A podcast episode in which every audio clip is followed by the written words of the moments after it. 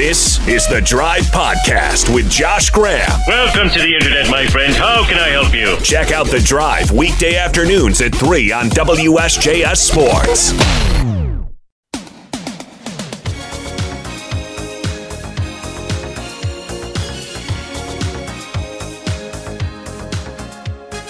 So glad to have you on this Friday drive, closing out the week the right way. WSJS News Talk Sports for the Triad.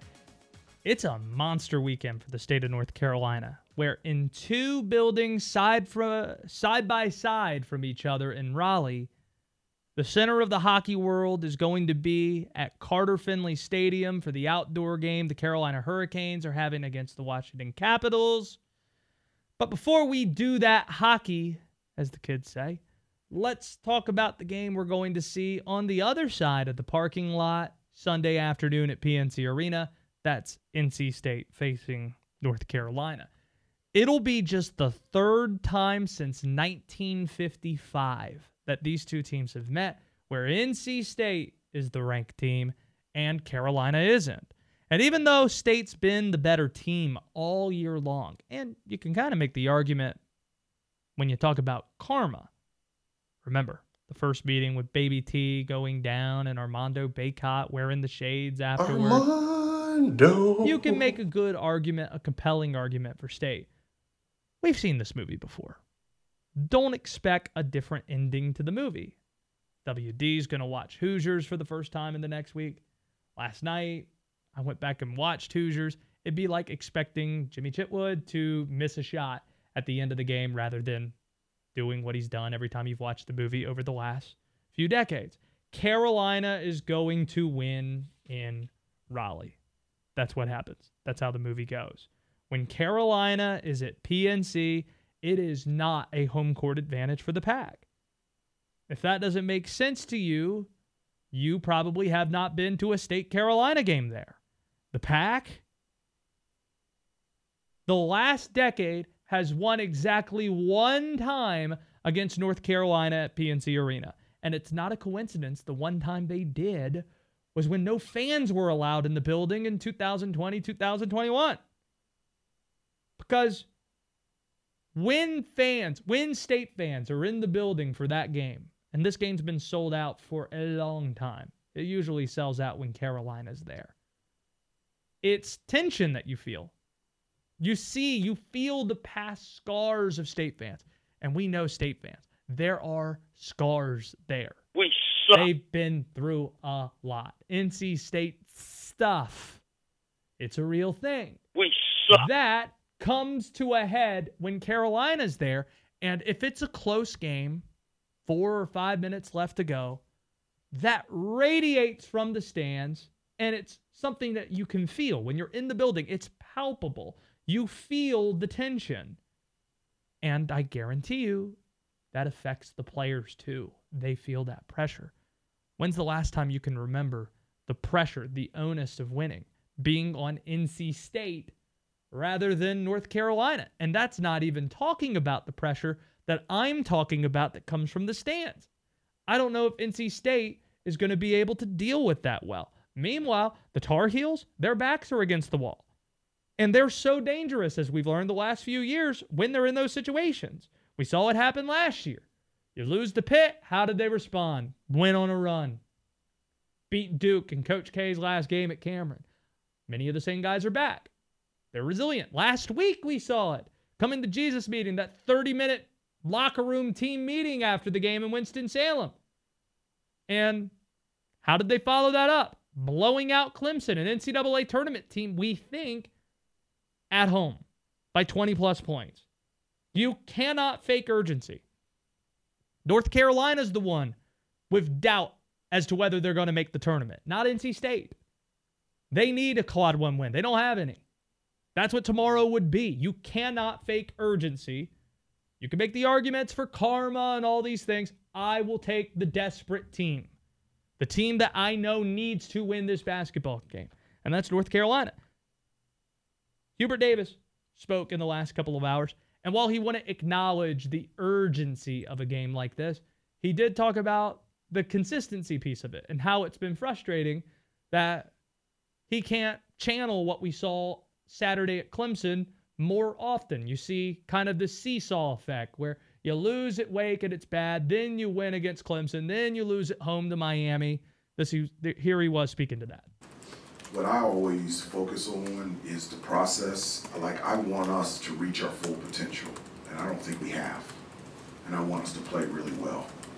And I feel like this season has been inconsistent from the standpoint of I feel like you know we take a couple steps forward and then we take a step back, and so uh, that's where my focus is on because I feel like if this team continues to improve and this team plays up to its potential, I don't have to answer that question. I think it'll take care of itself. But you might be thinking, Josh, you've been talking for over five minutes now, and you haven't given me any basketball reason why NC State is going to lose this game.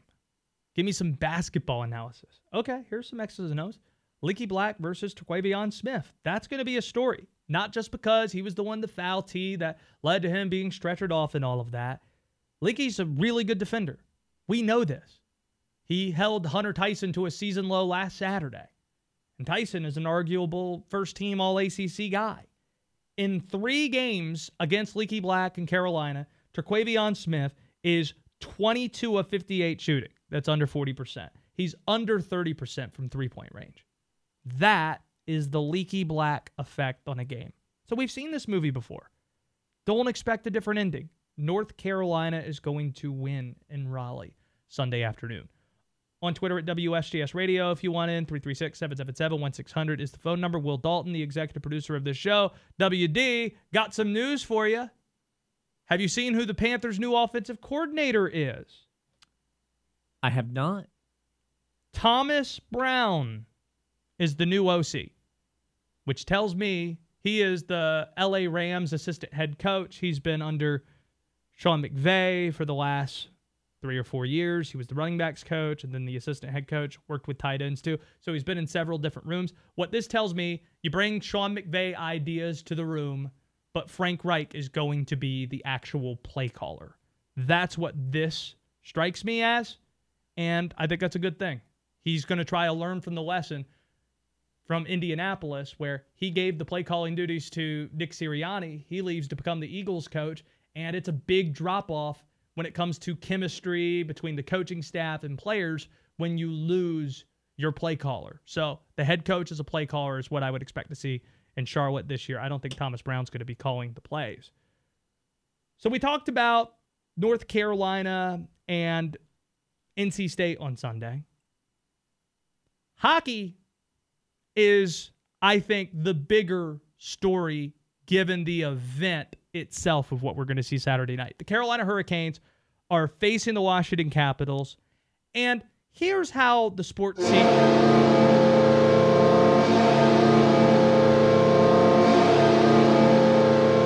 Here's how the sports scenes usually worked in the past in the state of North Carolina. Ever since the Hornets came into existence, at least here in the Triad, and since the Carolina Hurricanes came into existence, we will root for those teams but we're not really going to follow it that closely until the playoffs get here. And you might be feeling that way with the Canes. This is what I would say to you, though. Now that the Super Bowl's over, now is the time to jump on the bandwagon a little bit early when it comes to the Canes. Because every week something special happens. Three weeks ago, they had an empty netter scored on them. The game seemed over. They're down two goals with a minute 18 left to go. They score two goals in the final minute, tie it up, win it in overtime. A week after that, down three goals in the third. They rally back to win the game. Last night, they honored Cam Ward. That Seth Jarvis had his first career hat trick. Every week, something special happens. It's a bona fide front runner we're talking about here. That's won nine of their last 10, points in 12 of their last 13. Second best record in the sport to Boston, who they've already beaten this year and got a point from the first meeting with Boston. Boston. Tomorrow would be a perfect time to jump in. The national stage is going to be the national hockey spotlight is going to be on the state of North Carolina and the outdoor game. And I'm so glad I'm going to be there for it. Can't wait to watch it. The Super Bowl's over. Football's done unless you count the XFL and USFL, which I don't.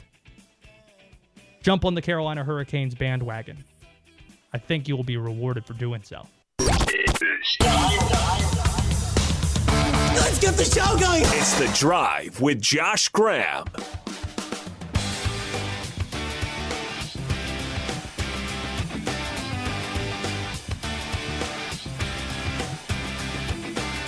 As a fan of the movies, there was some amazing sound I heard this week with Steven Spielberg and Tom Cruise that I'd like for you to find, WD. See if you can locate this. You do know who Steven Spielberg is, yes? Yeah, he directed Indiana Jones or produced it. One of the two. I don't know. He directed Indy. Okay. I thought maybe George know- Lucas was in there somewhere. Yeah, George Lucas was a part of that process. They're very close friends. Yes. Do you know any other movies that Steven Spielberg has directed? Let's go through the list of movies that ah! Spielberg has done, and you can tell me if you've seen any of these movies. These are this is always one of my favorite games. Or I tell you no every time. You enjoy that?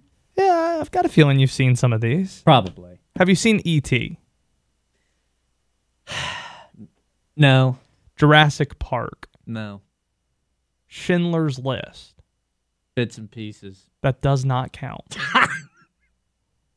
Doesn't count. I know. Have you heard the song? I've heard bits and pieces of the song. No, you either consume art as a whole or you don't, haven't seen it at all. Jaws. No. I'm gonna take bits and pieces of that one too. No, you, you you can't. Not like I've not seen any of it. I don't know what it is. you don't know what it is. No, I'm saying it's not like I don't know what it is. Like I've seen clips of it on YouTube. Well, the fact that you're alive and have a pulse tells me that you know what Jaws is. I, I mean, I bet you know what it is, but having seen it is the important thing.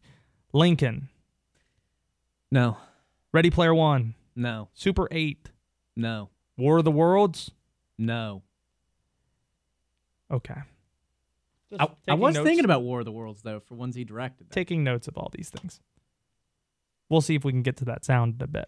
As he tries to locate it, our sights turn to Wake Forest basketball and their matchup with number 15 Miami tomorrow. Wake Forest is due for a quad one win. And starting tomorrow at Miami, they have two more opportunities to get one. At Miami tomorrow night, at NC State next Wednesday. That's it. Those are their two chances to get one of those wins. They have to win at least one of the two, maybe even both, to get into the NCAA tournament. Their last four opportunities against quad ones have been decided by single digits. All four of those games. The last two were on the road and were decided by two points apiece. At Duke, at Pittsburgh. They've had every opportunity. And Steve Forbes, it doesn't really concern me that much that this game's on the road at Coral Gables. It's not like Miami has the strongest fan base for basketball. Steve Forbes, he has a good road record. Went to Coles this year and beat Wisconsin. Last year, beat both the Virginia schools.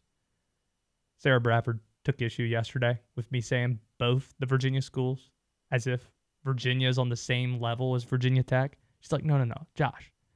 Virginia is the school in the state of Virginia. UVA is the school. Virginia Tech just exists. Don't put them Oh. side by side. So she might take issue with that. Wake Forest could be best equipped to handle Miami's guards. Think of this matchup. You tell me if there's another team you can name in college basketball. Okay, not college basketball. We'll just limit the scope to the ACC.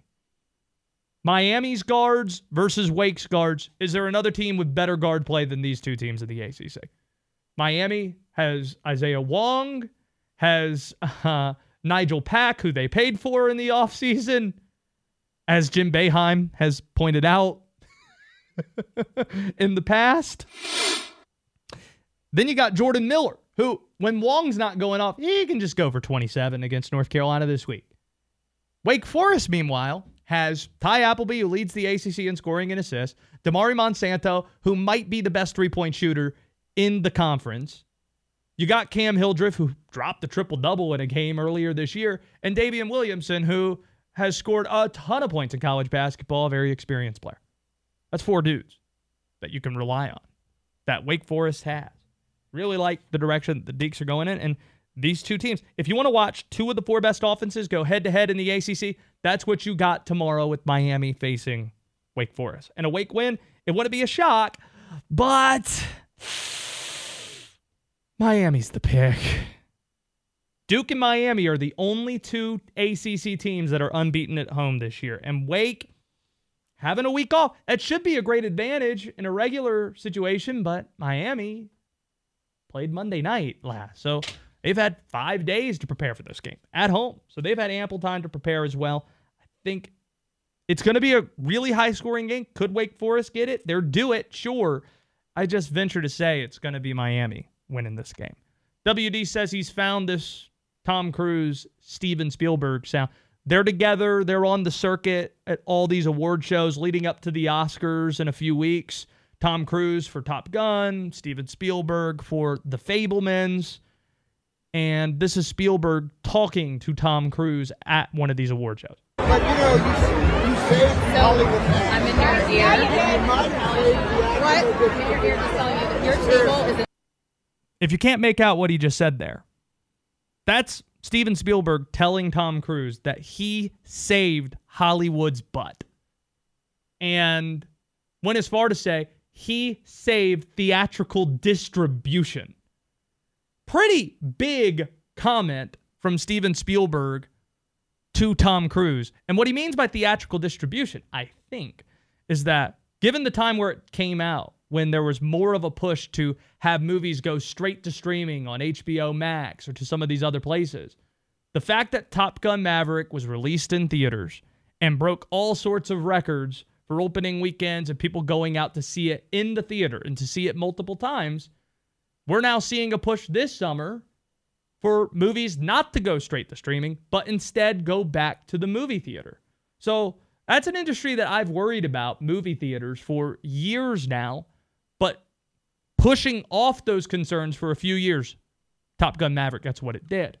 And what's interesting about it is there always seems to be a disconnect when you talk about these award shows between what the audience is like and what the critics deem to be the highest quality movie that's out there. When's the last time you remember a blockbuster or a movie that was incredibly bop- popular in the box office winning Best Picture? It just doesn't happen. So it'd be like Get Out winning a few years ago, which maybe it should have over The Shape of Water that I think won that year. You haven't had a conversation about Shape of Water with anybody except making fun of the fact that it's a fish person love story. It's the only thing conversation you've had probably about that movie. So I only say that to say, is there any chance that Top Gun Maverick, for what it did for movies, that Steven Spielberg saying this type of thing, that it could break that mold? It could break that uh, drought for blockbuster movies and potentially be a contender to win Best Picture. I don't know. WD, I venture to say you haven't seen the new Top Gun movie. I have not. Have you seen the original? Well, yeah, we, we that was one of the movies I watched. You knew that. Testing you. Yeah. The Drive with Josh Graham, only on WSJS.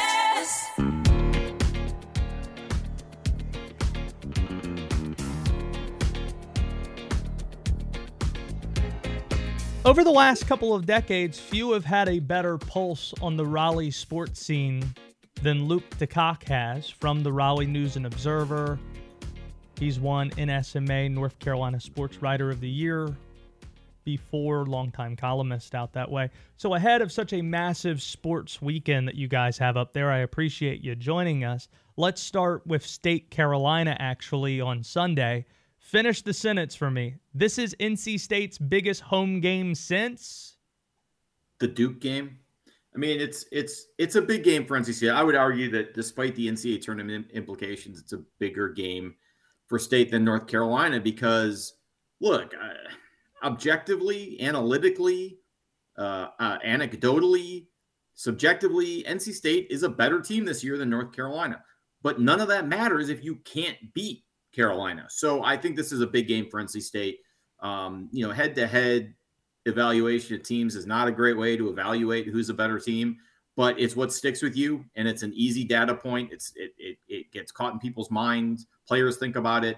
NC State being seeded higher than UNC and Greensboro is going to feel pretty hollow if the Wolfpack loses to Carolina twice. So I think this is a big game for NC State's psyche.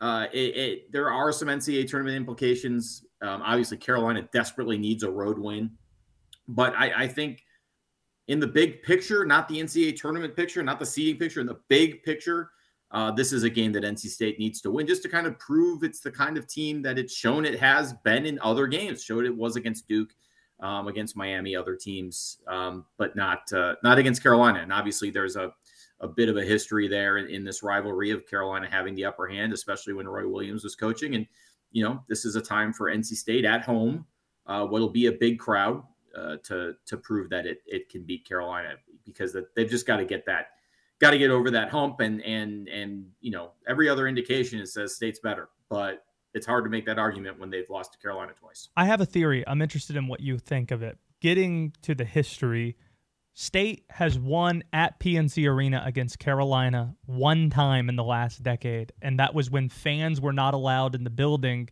I've been to a handful of these State Carolina games, and you can just feel the tension. It's palpable amongst NC State fans that want it so bad to the point where if you're a player, you have to feel that when you're out on the court. It almost feels like it's not so much a home court advantage when you're playing North Carolina in this rivalry at home because of the pressure that the players feel from all these years, these decades of angst that's radiating from the stands. Yeah, I mean, I think that's true in any rivalry. I mean, I think when Carolina's down to Duke at home in the Smith Center, you feel that too. And you certainly, there's no question that that was the predominant emotion during the second half of, of Carolina's win at Duke last year when the entire Duke basketball alumni alumni posse was standing up there shifting their weight from foot to foot and looking at the ceiling, realizing that this was about to go very bad. So I, I think that's a pretty typical rivalry dynamic. It's exacerbated when you haven't had a lot of success, but you know that's why when you look at college basketball rivalries in general, whether it's Duke and Carolina or State and Carolina or Kentucky and Louisville, allegedly the greatest rivalry there is, uh, or Duke and Syracuse, ESPN's greatest rivalry in the ACC, uh, the road team tends to have a lot of success. That's one because teams are evenly matched, but two because there's a lot of pressure in that environment not to lose. Um, and I don't think any team has faced more pressure not to lose than Duke in, in Mike Krzyzewski's final home game. And you could see that team almost wilt under that pressure. Um, I think that's what's happened to State a lot against Carolina because that's the game their fans would rather win would would least like to lose more than any any other, and certainly in the Roy Williams era, Carolina embraced that part of it and enjoyed inflicting that pain on NC State. Luke DeCock with us here from the Raleigh News and Observer. Getting to the outdoor game, you've documented now for four or five years this journey to get to this game tomorrow. Just how important do you believe it to be to Canes' owner Tom Dundon and to the organization as a whole? I mean, it's it's important. It's something that he talked about the the the day he closed on the sale of the team, and they had the big press conference, or you know, the, the technically the day after he closed. Uh, it's it is very important in that respect. It's because of you know he wanted it because it's cool and it would help sell the team. But to be honest, since 2018, so much has changed that I'm not sure it has that kind of importance anymore. The franchise is on stronger footing. Uh, it's competitive. They're spending to the top of the salary cap, which they you know hadn't done before. They have a ton of good young talent. They have a chance to win the Stanley Cup. Um, you know that the NHL was worried about ticket sales for this game. Anyone who lives here can tell you that was ludicrous. Uh, it, it, just you know it, it's it's not some huge milestone. It's more a celebration of how far the franchise has come in these five years, and they don't really need it to do marketing. The, the team's selling itself just fine which means there's less pressure on this. This becomes more of a festival of hockey in North Carolina, which is really what it, it's going to be between the you know the big party in in downtown Raleigh today, uh, the the game tomorrow, the alumni game, the NC State UNC club hockey game. Um, they've done a lot of things to make this the, the, the State Carolina basketball game. They've done a lot of things to make this the focal point of a big weekend, and and so there's I don't you know know that it's that it's particularly important to the franchise.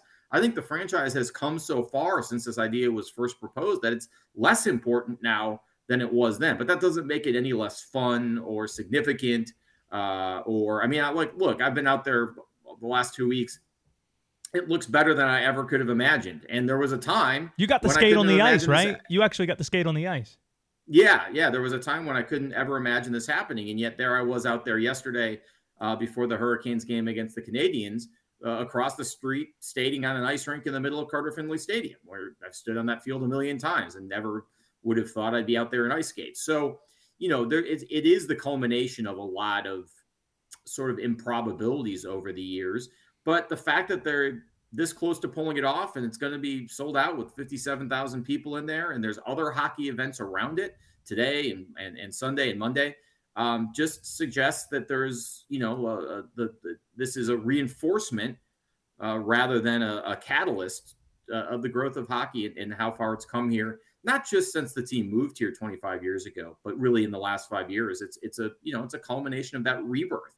I'm glad you took the angle though about the growth of the organization because I think it's so easy to get caught in your bubble where you sit and Panther fans dealt with this too, I think, to a degree in Charlotte, where they're like, oh man, we're a 500 organization. This is bad. Oh, things could be a lot better. Woe is me. And I'm thinking, you guys came into the league at the same time as the Jacksonville Jaguars. And the Panthers have been to two Super Bowls, had a league MVP, defensive players of the year. You've had true legends play for you. Find a skill position player for the Jags as good as Steve Smith was. And when you relate it to the Carolina Hurricanes, you look, there are 11 organizations, I think, today who have never won the Stanley Cup. Canada hasn't had a title in 30 years, and the Canes won one in 06. They went to another. They're so good right now. Hosted the draft, hosted an all star game. You got the outdoor game. When you look at success stories for the NHL expansion wise, I know Tampa's had a lot of success over the last 30 years. Hard pressed to find one better than what the Canes have done, especially when you look at the resilience of last decade, no? Well, you know, I think that there are all there are still some sort of sore spots. Arizona being number one, but look, Nashville's done a great job. They haven't won anything yet, but they played for a Stanley Cup. Vegas, that, that city went nuts. Um, they had an outdoor game before Raleigh, which is fine. Um, you know, it, it's you know, yet Florida and Tampa have and Florida's come around. They had a great team last year. They've struggled this year, but people care. Look, I went to a lot of. I went to that building in Sunrise a lot of nights for eight years when there was nobody in there. There's people in there, and not just when the Canadiens come to town. Um, so a lot of these markets, not just Raleigh, but Nashville and and Florida and certainly Tampa um, have have grown and thrived. I mean, the, one of the keys for Nashville and Tampa, and this is relevant to Raleigh, has been the development around the arena that makes going to a game not just rolling up in your car, watching the game and leaving, but part of an evening, part of an event. There's things to do before and things to do after at bars and restaurants, and PNC has none of that. Now we're talking now about that happening so it'll be more like if you can't have a downtown arena, can you bring downtown to the arena um, to the kind of experience that Nashville has or Washington has? Um, but but you know, other than Atlanta, which was obviously a, a failure, and Arizona, which has struggled, a, a, lot of these markets have done well. I was in Colorado when the Avalanche, right after the Avalanche moved there. Um, you know, that franchise had some immediate success, but took a little while to really put down the kind of roots it's put down. Um, you know, Dallas was not a lock. Um, even places like St. Louis were a little tenuous for a while. So, and and look, everyone said, well, they didn't go in Raleigh when the team was bad. People didn't go in Chicago when the team is bad. I know, I grew up there.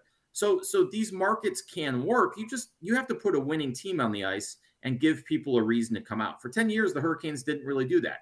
They did before that. They have now. Um, but that's what you have to do uh, in any market, whether it's Buffalo or or Ottawa uh, or Chicago or Detroit, people are going to come when there's something to watch. And and if you put a bad team out there that doesn't have uh, you know an identity and, and, doesn't play hard, and and you, you tell people that that it's filet mignon when you're selling them stew meat, people are smart. Yeah. They're not going to fall for the banana in the tailpipe. Like this is you got to you got to honor these fans, and and and the Hurricanes have. Luke DeCock with us here. You've always done an excellent job circling back to basketball about talking about ACC officiating. I'd encourage people to go to newsobserver.com and read some of the stories you've had recently advocating for something like a pool reporter at ACC basketball games for situations like Duke and UVA and not having sports information folks try to run down referees. And you had you know a story about a month ago about the young roster, the younger roster of officials that we've seen this year in the ACC. You've described it this week as a credibility problem for the ACC. Is that because of the officiating itself being worse or because of social media, sports gambling, etc., making our expectation as a collective higher for the officials? I don't think it's any worse than it has been. It's not any worse in the ACC than it is in any other Power 5 conference.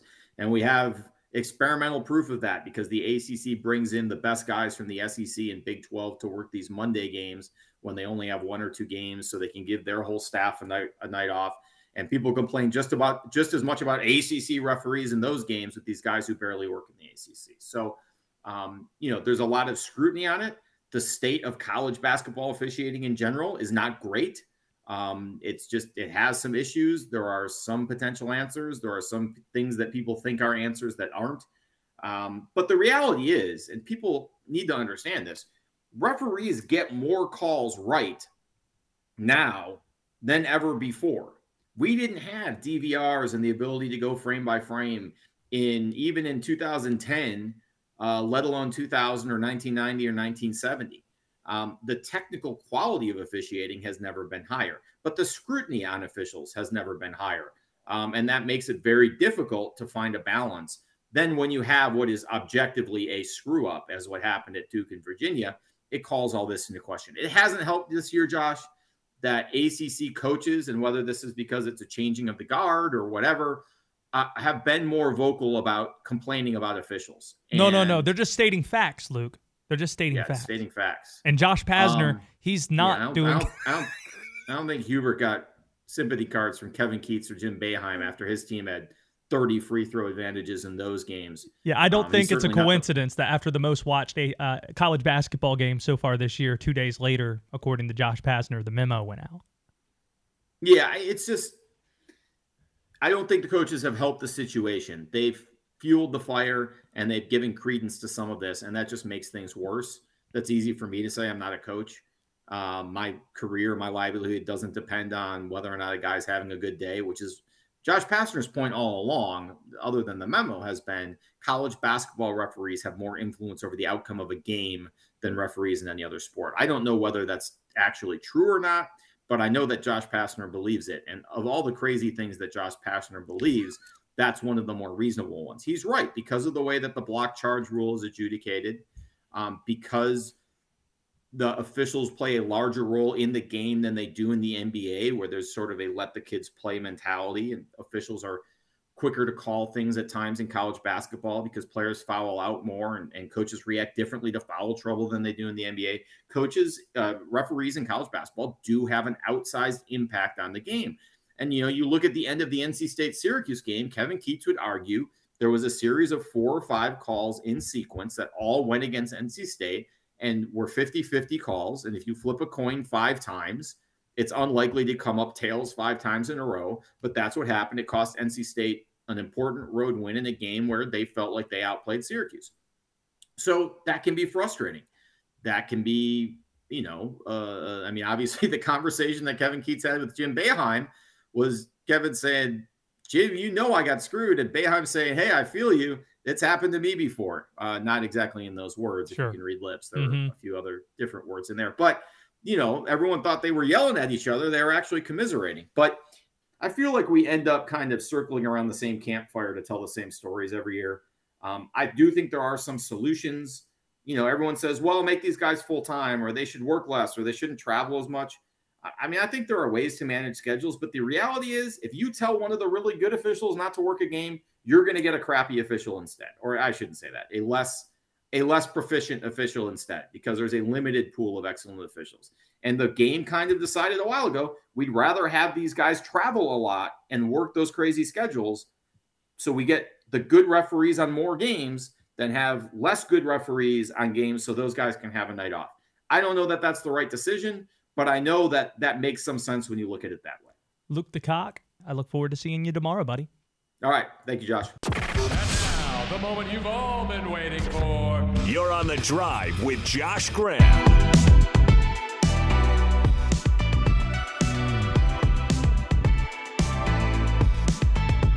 I don't know if it's back due to popular demand, but it's going to be back. A segment we call Who's to Say in 15 minutes or so. I haven't done that in a while. Sometimes it goes really well, sometimes it doesn't. Find out together if it's a catastrophe or if it's something that's fun. The sports gods, they're going to be smiling on the state of North Carolina tomorrow because you could not script a better weather scenario in the month of February for the outdoor hockey game that the Hurricanes are having tomorrow. Like when you look at things here, WD.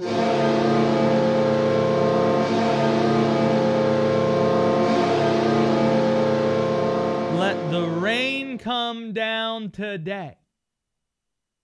Let it all pour out today so that tomorrow is perfect. What you want if you're the NHL, you do not want rain. You do not want it to be warmer than usual. You can put up with some precipitation. You can put up with it being warm with the refrigerators they have down there to make the ice cold. But ideally, you want it as cold as it can be, and you certainly want it to be dry.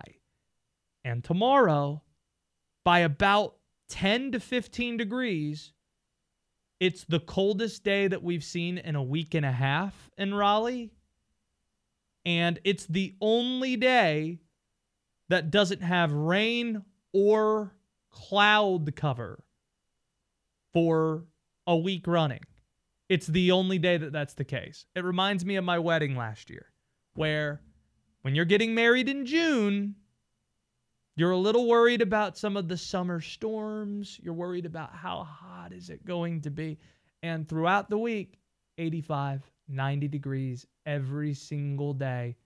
The day before, there were some clouds. There was a little bit of rain. A storm blew through very quickly.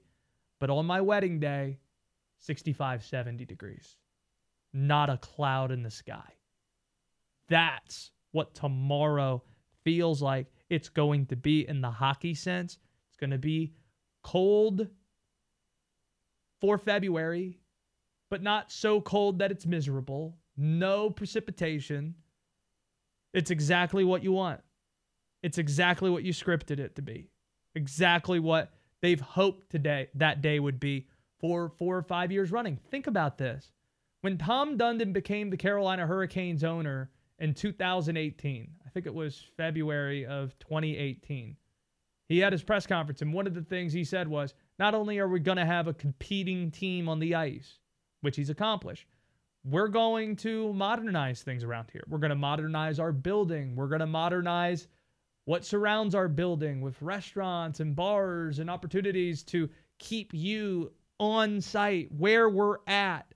And on top of that, we're going to attract big events here, such as an outdoor game. We're going to play that across the parking lot. We're going to do it. And it was supposed to happen in February of 2021. But because of the post COVID timeline and all that, it got nuked, pushed two years later. So it's been a four or five year odyssey to get to tomorrow night with the hope and dream, with your fingers crossed, that you would have a perfect weather evening, such as the one that it looks like we're going to get tomorrow. And it's a game that Carolina should win. The Canes, they've they have the second best record in the NHL right now. They've won nine of their last 10 and points in 12 of their last 13. And you're playing a Washington team that now doesn't have the biggest star in the sport on it. Alex Ovechkin isn't going to play. What that means is you're the story, as you should be. The state of North Carolina, the Hurricanes fan base, that's the story. And that's a really good thing.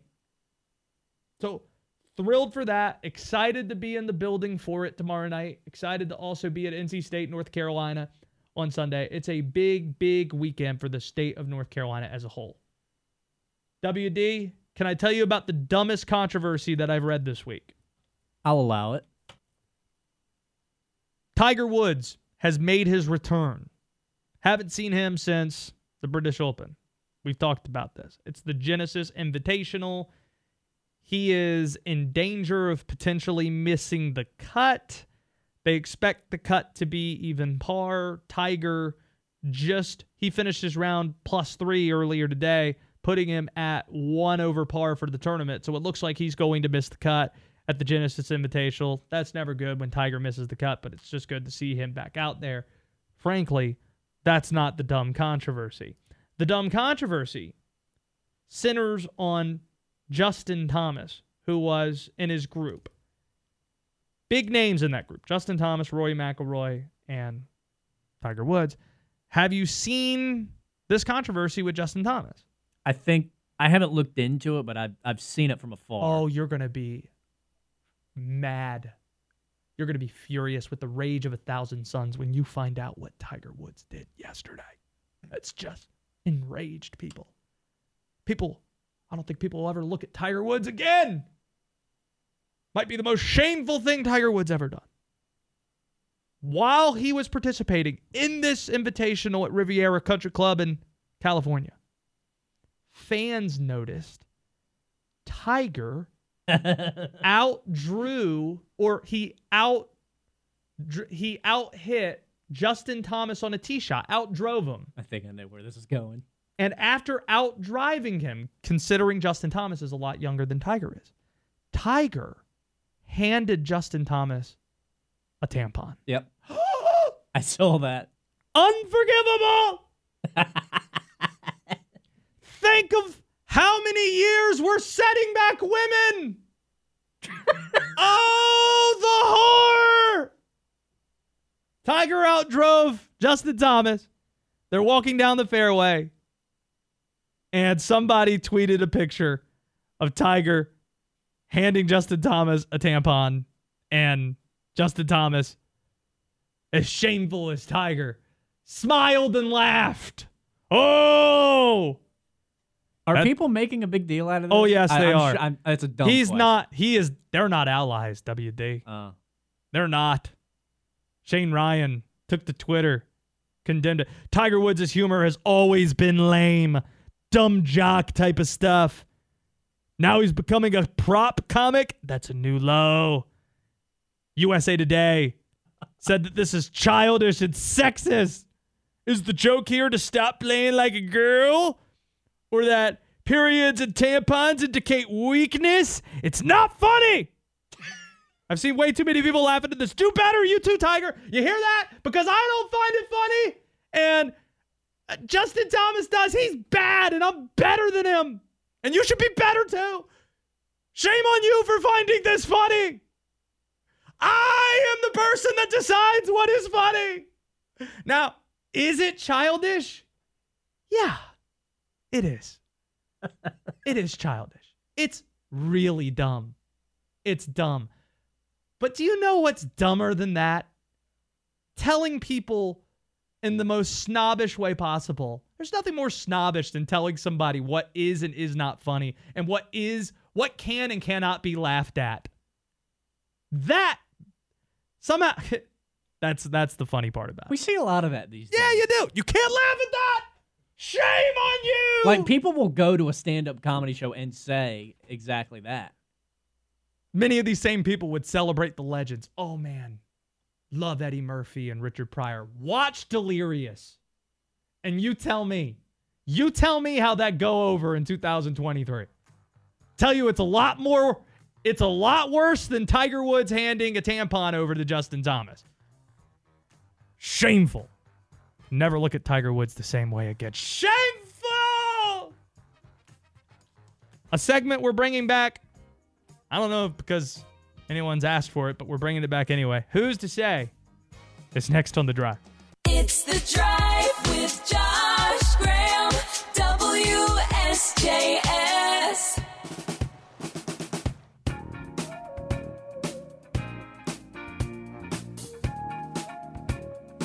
It's Friday. We should be in a good mood. I shouldn't be bummed out by anything. But to update a story that we just talked about where Tiger Woods shamelessly handed a tampon to Justin Thomas after out driving him on a hole. Tiger just got finished with his round. He shot three over. He's going to miss the cut at the Genesis. You would think that maybe that would be the focus of questions he's being asked after the fact. No, somebody asked him. I don't even know what the context of the question was.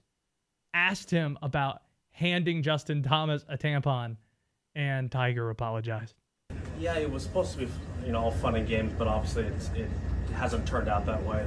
And if I offended anybody, it was not the case. It was just uh, friends having having fun. And uh, as I said, if, if I offended anybody in any way, shape, or form, I'm sorry. Um, it was not intended to be that way. Uh, it's just, you know, we, we play pranks on one another all the time, and uh, virally, I, I think this did not come across that way. But between us, it was it's different. Man, Wow. nothing, nothing's sadder than hearing somebody apologize for something he does not need to apologize for. I wish he would have just answered the question. I thought it was funny. Clearly, you guys didn't. Oh well, Yes. that's it. We would appreciate that so much more. I work in com- I, I don't work in comedy. I work in the entertainment business, so to speak. I work in things surrounding sports. I love comedians. I follow comedy closely. Nothing annoys me more than when people are offended at a comic.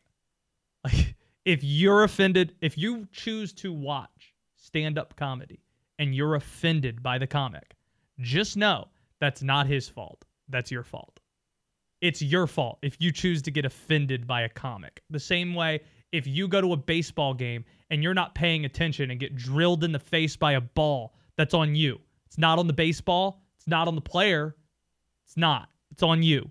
When you get drilled at a game for not paying attention, that's on you in the audience. The consumer's not always right. And when it comes to being offended by a comic, yes, there are exceptions to this. You can bring up Kramer what he did when he stood on stage a couple year, couple decades ago. Don't Google that one, kids. There are exceptions to this rule. We understand that, but I don't like that you're talking about that. I don't like that joke. Okay. Don't consume it. Don't watch. Don't buy a ticket. That's the answer. No, it has to be how dare other people like Dave Chappelle? How dare other people like this entertainment that I think is shameful? Nothing annoys annoys me more than that. Except maybe this segment. And I don't know if it's good or not. We call it Who's to Say. We haven't done it in a while. The premise of the segment is this I am over prepared. I've got a notepad, I've got sheets of paper, I've got an iPad. Think I over prepare these shows. I think about it all the time to the point where somebody gave me some advice in radio. One segment a week, don't prepare anything, just see what happens, just talk. And that's the genesis of Who's to Say.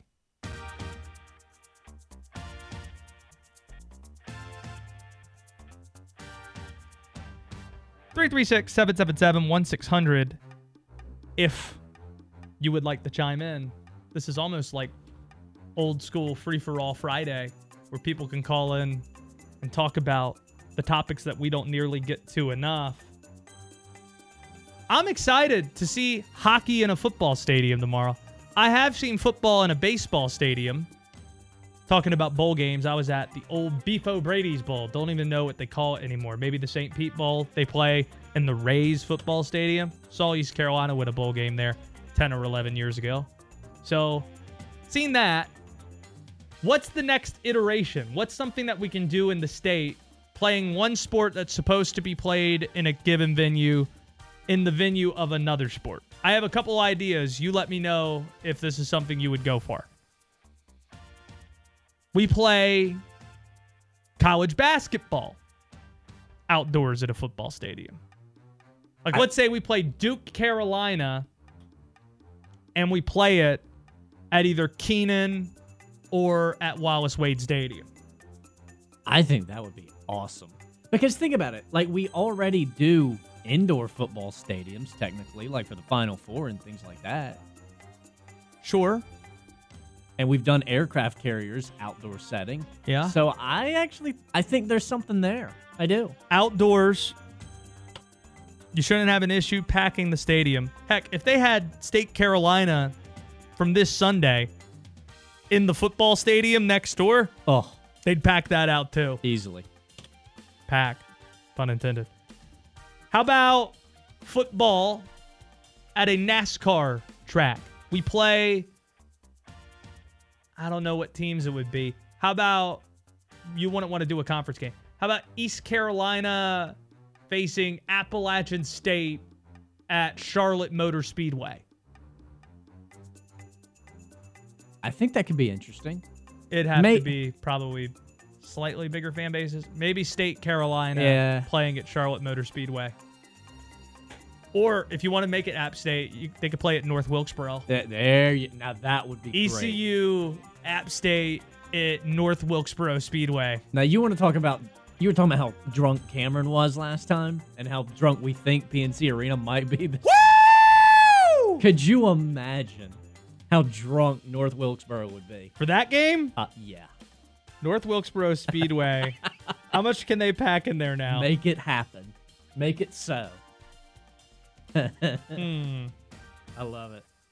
How much can they hold? Is my question.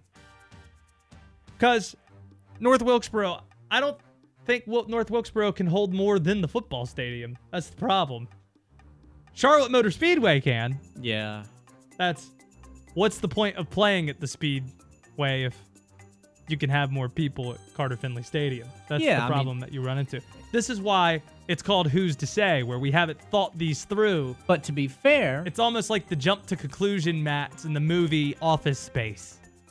These are half baked ideas that we're thinking through right now. to be fair though, you you were saying you don't think they can pack it out in North Wilkesboro. Well, Cameron doesn't hold a ridiculously ridiculous amount of people, but boy, that place gets crazy. But the point of playing in a different venue for hockey Is- is, to get more people. Yeah. So you'd have to do that for football.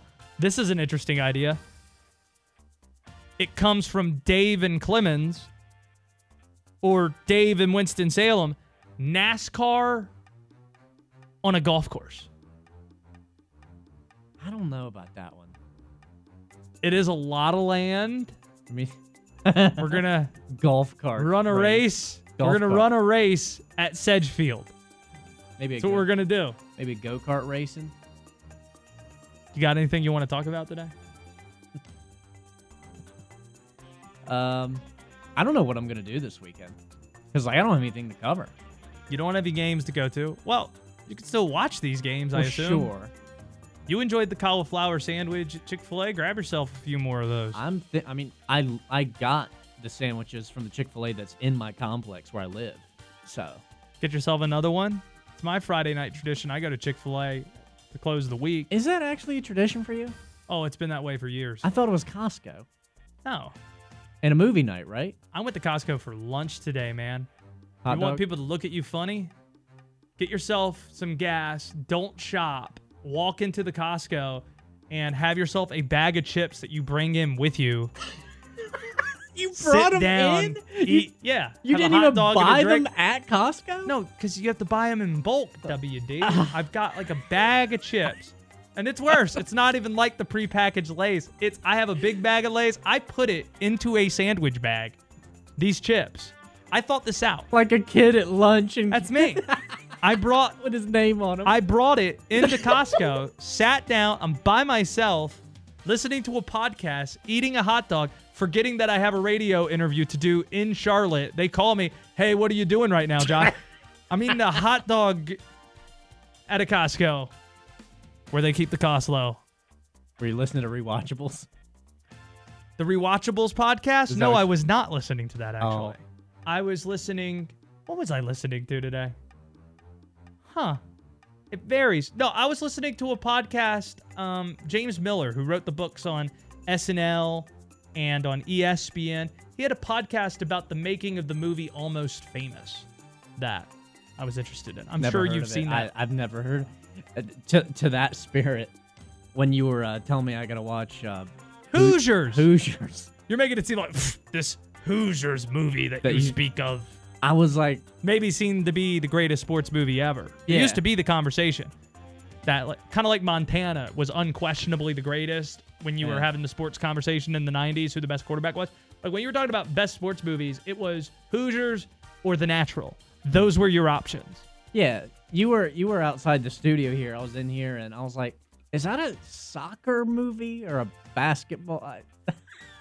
And just the look, just the look you gave me. Disappointed in you. Soccer movie. Hoosiers. That's been who's to say. Will we do it again? I don't know.